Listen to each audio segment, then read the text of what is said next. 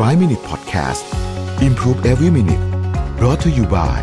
รู้ใจประกันออนไลน์ ให้คุณประหยัดเปี้ยสูงสุด 30%เช็คราคาประกันฟรีใน 60 วิรู้ใจกว่า ประหยัดกว่า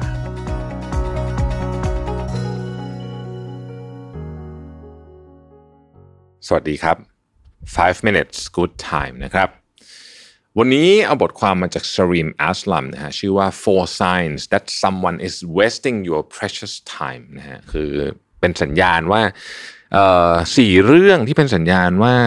คนอื่นที่คุณกำลังอาจจะคุยอยู่หรือว่าทำงานร่วมกันอยู่เนี่ยกำลังทำให้คุณเสียเวลามีค่าของคุณนะครับ ข้อที่หนึ่งเขาไม่ทำในสิ่งที่เขาพูด พูดง่ายก็คือว่าสัญญาแล้วทำไม่ได้นะครับ อยู่เป็นประจำนะฮะอันนี้คงไม่ต้องขยายความอะไรมากนะครับอันนี้ต้องม,มันจะมีคนที่แบบได้ครับได้ครับ แต่ว่าเอาจริง ๆ แล้วเนี่ยทำไม่ได้ มีข้ออ้างตลอดนะครับมีข้ออ้างตลอด เจอแบบนี้สักสองสาครั้งเนี่ยนะฮะต้องเข้าใจแล้วว่าอันเนี้ยเสียเวลาเลิกยุ่งดีกว่านะครับอยู่ไปก็รังแต่จะสร้างเรื่องแย่ๆให้กับคุณนะฮะข้อที่สองเนี่ยเขาบอกว่า they've not done what you want to do นะฮะแปลว่าไอสิ่งที่คุณกำลังอยากจะทำเนี่ยนะฮะที่ที่อยากจะออยากจะร่วมมือคนนี้เนี่ยเขาไม่เคยทำมาก่อน ไม่ได้หมายความว่ามันจะแย่เสมอไปนะ อันนี้ผมต้องโน้ตไว้นิดนึง แต่มันมีแนวโน้มครับว่า ถ้าเขาไม่เคยทำมาก่อนแต่เขาสัญญาว่าเฮ้ยทำได้นะฮะทำได้ไม่มีปัญหาหรอกเนี่ยนะฮะมันมีแนวโน้มว่าบางทีเนี่ย พอเอาเข้าจริง ๆ เนี่ย มันจะมันจะเสียเวลาคุณนะครับ มันจะเสียเวลาคุณ ผมยกตัวอย่างแล้วกันนะฮะเวลาเราบางทีเราจ้างที่ปรึกษาเนี่ยนะครับเอ่อ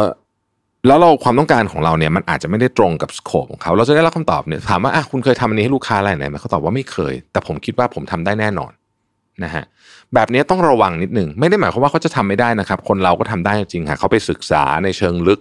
แล้วก็กลับมาทำแบบตอบโจทย์เราแต่ว่าให้ตั้งเป็น เออเรียกว่าเป็นธงแดงไว้แล้วกัน อันที่น่ากลัวก็คือตอบรับโดยที่แบบว่า แบบมั่นใจมากอะทั้งทั้งที่ตัวเองไม่เคยทำะนะฮะเพราะว่าของพวกนี้เนี่ยมันไม่มีอะไรง่ายนะฮะตอบรับแบบเฮ้ยฉันทำได้แน่นอนทั้งทั้งที่ตัวเองไม่เคยทำมีโอกาสสูงที่จะพลาด ผมเคยเจอคู่ค้าหลายคนที่เป็นลักษณะแบบนี้แล้วก็เสียเวลากันมากจริงเพราะเอาจริงในที่สุดเขาก็ทำไม่ได้นะครับ แต่อย่างที่บอกมีข้อยกเว้นนะ บางคนเขาก็พยายามจริง ๆ แล้วก็กลับมาทำได้ก็มีนะครับ ข้อที่สามนะฮะ